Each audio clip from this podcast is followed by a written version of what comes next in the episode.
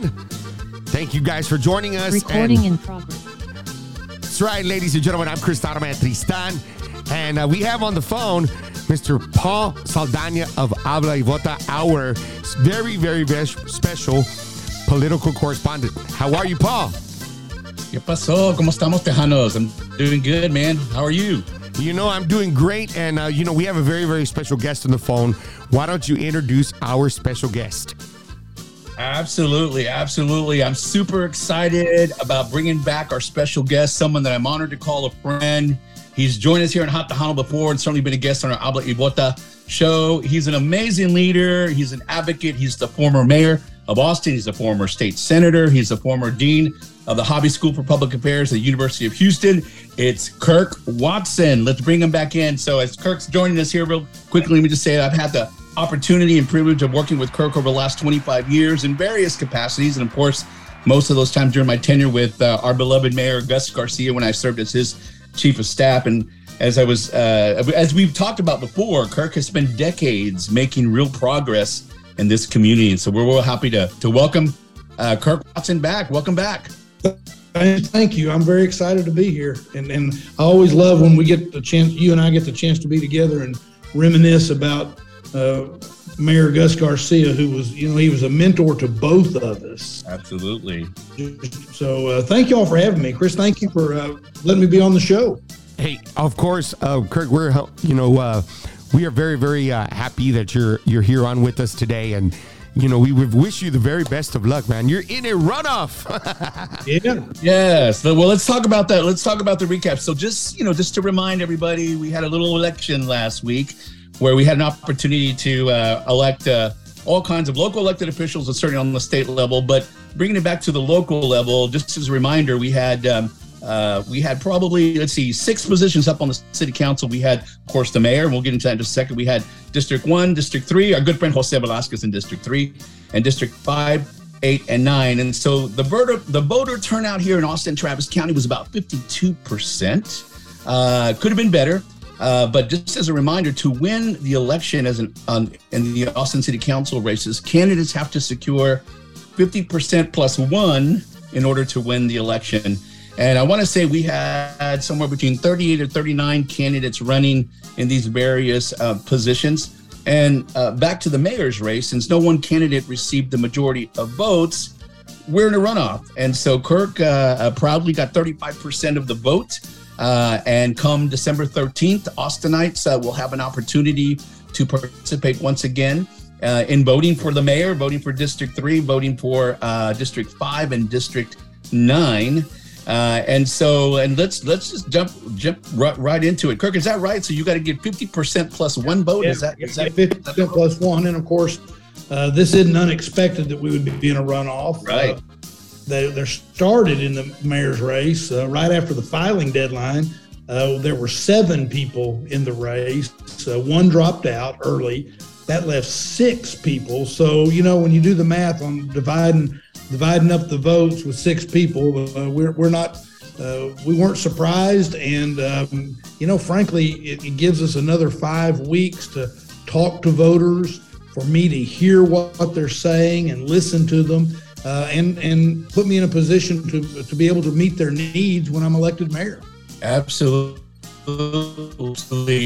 Um, and uh, we were talking about, and we've talked about this before. You know, Kirk has been very successful in getting things done here in Texas, creating transformative change that really has helped Austinites. He does it by bringing people together, building co- coalitions to improve services for our community in every part of Austin. And certainly, he's been a good friend and ally to our Latino community. And I, and I kind of want to start with that because I think that's real important to say that you've been very supportive and you have a proven track record of appointing Latinos, in particular Latinas, and women into leadership positions. So let's let's talk a little bit about that. Your your proven allyship with our Latino community. Yeah, I, I, I love doing that. Of course, was, I'll start by saying that that back when I was mayor, um, we we always were trying to make sure that we put equity first.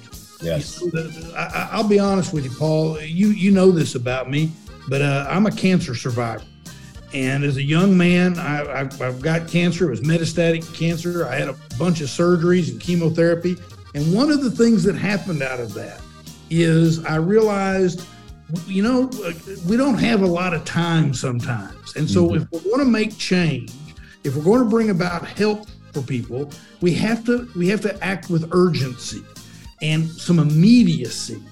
And mm-hmm. so the way I have always tried to lead, and particularly by focusing on things like equity and making sure that there's clear opportunity is you don't wait till the end of the program to then say, oh, we need to have equity.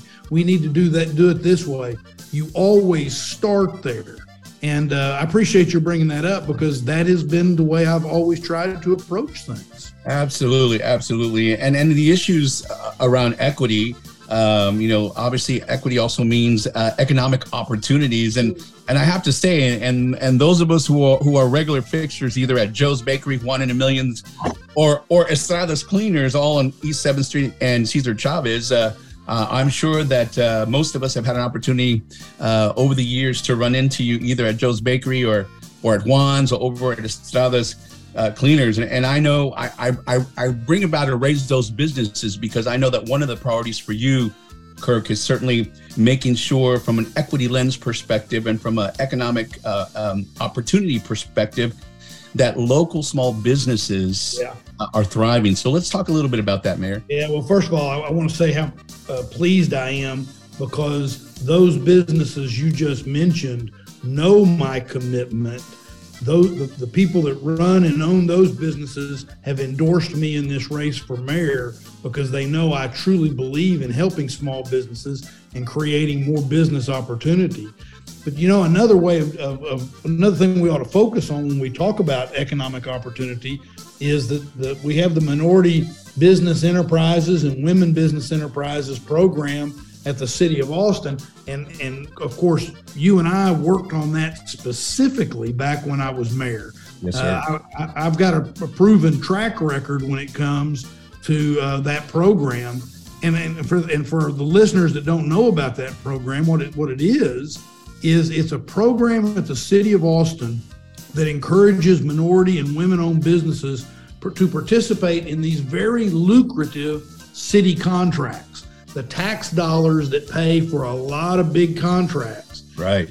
And so what happens is the the when it's operating the way we want it to operate, what what happens is you set special goals that you want to make sure uh, that that the right number of people are getting the opportunity. Minority-owned businesses, women-owned businesses, and of course, you know, it depends. It changes up based upon the contract, but also on the availability of the minority-owned business.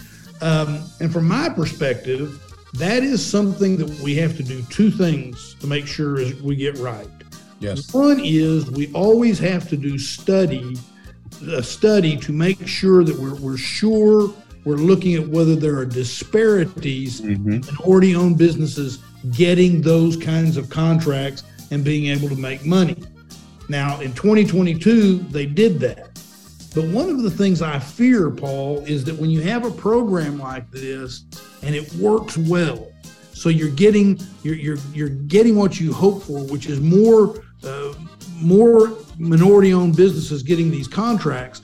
That you don't then just say, "Oh, good, there's no discrimination out there," right. because because you know even though your program might be successful and and there's a good effort to get things done, there's still discrimination, and we, we can't let the program become a victim. We can't be a victim of our own success. Absolutely. We, we have to study those disparity studies to make sure that we go even further.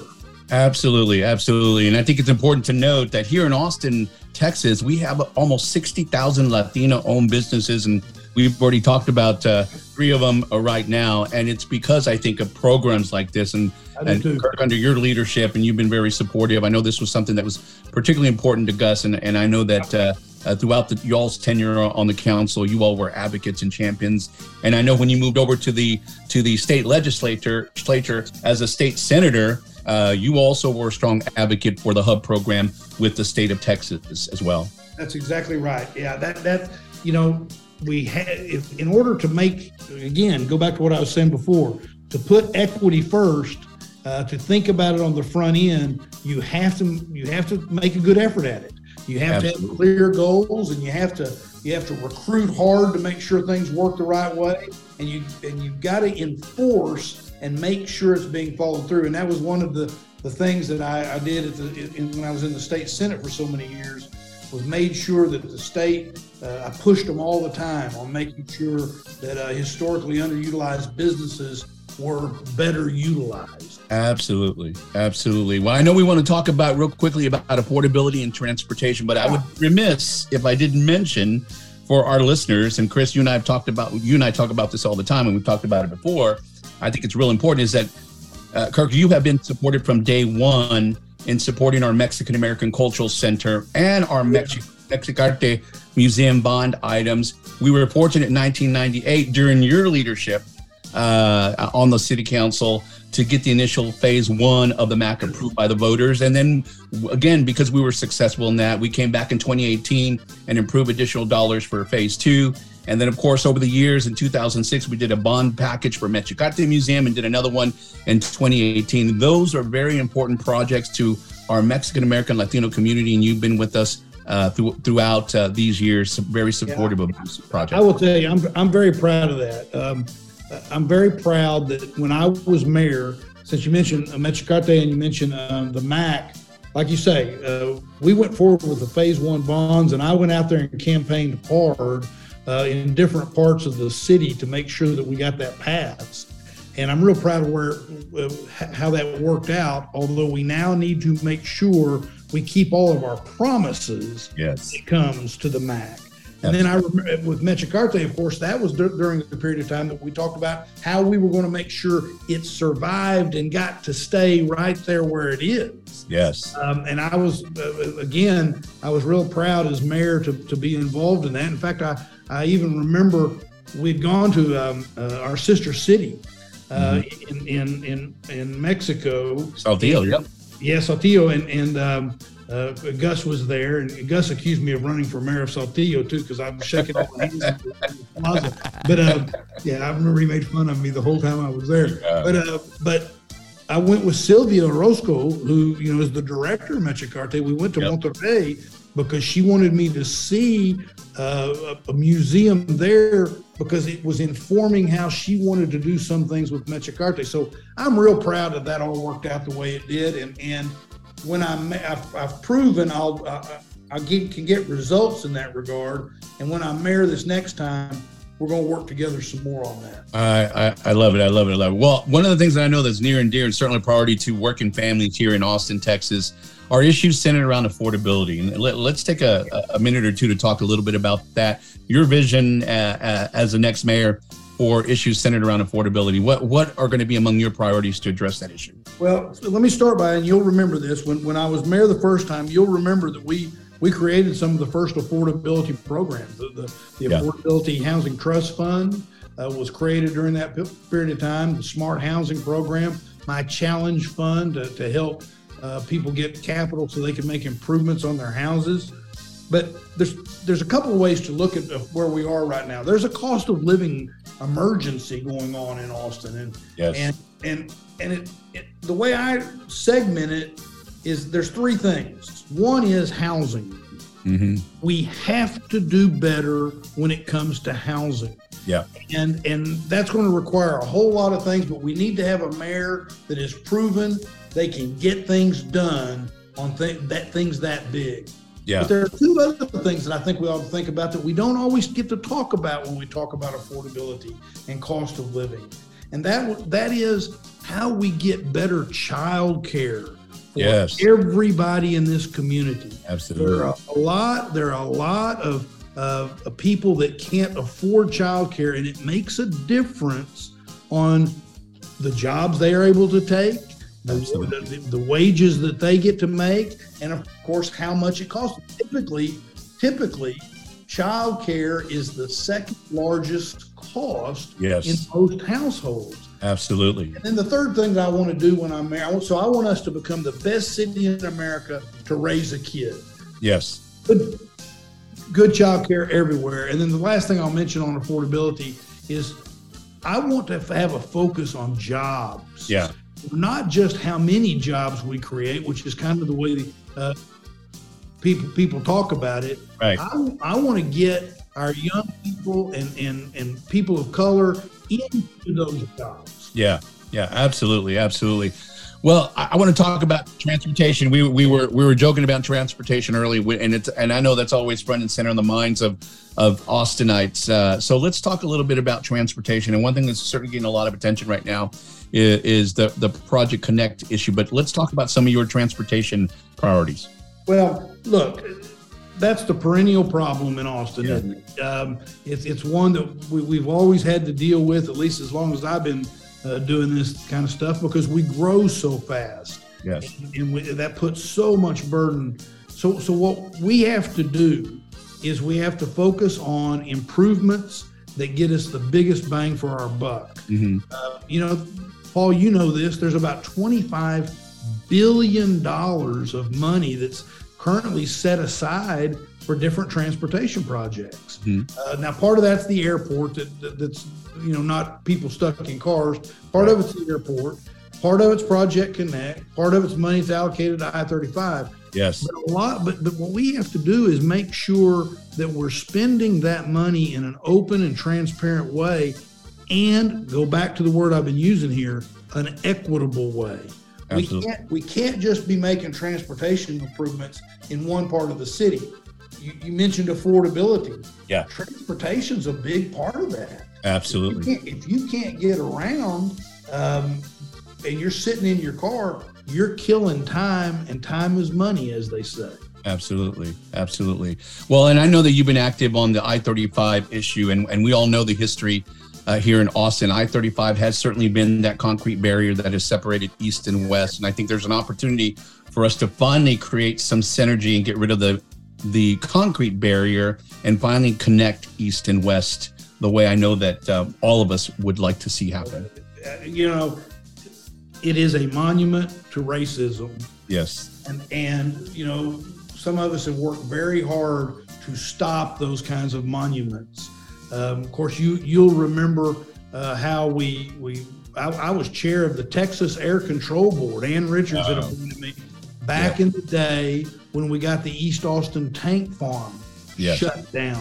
Mm-hmm. And you'll and you'll remember the because you were you were with Gus and Gus and I worked to create the East Austin zoning overlay. Yes, sir. So that, that we we didn't have people's homes across the street or next door or even located on industrially zoned property. Well, let's go back. I mean, I 35 is one of the vestiges of those kinds of things. Absolutely. And it's time to try to improve that road. Absolutely, absolutely. Well, listen, I know that you you've got a busy schedule. You've got another event that you need to go to, and you know, we know you've got a, a busy schedule uh, running here. Uh, uh, I think it's important for for us to also say because I've heard uh, you know some folks are uh, referring to to your candidacy as being nostalgic, uh, and I think it's important for I'll say it. This is Paul Saldana speaking, and and Chris, you can chime in. You know, you have a proven track record of getting things done.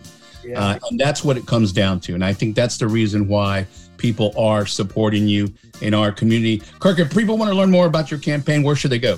They should go to kirkwatson.com.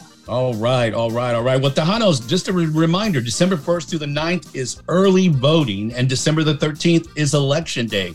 All of us are directly impacted by the decisions made by our local, state, and national elected officials. So, familia, we've got to demonstrate the power of our voices and our votes in the ballot box on election day. Remember, su voto es su voz. Let's give Kirk Watson a round of applause for joining thank us again. You, thank you. And Kirk, when you become our mayor, we want you to come back and visit oh, us.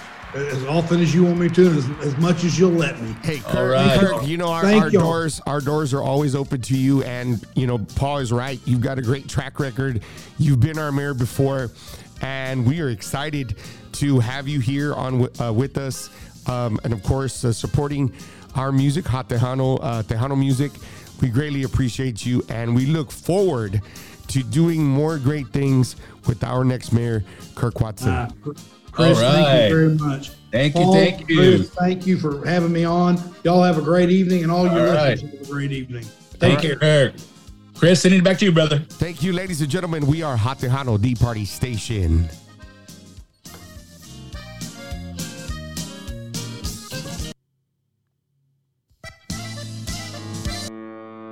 Blue Agave Travel proudly presents Tejanos in Paradise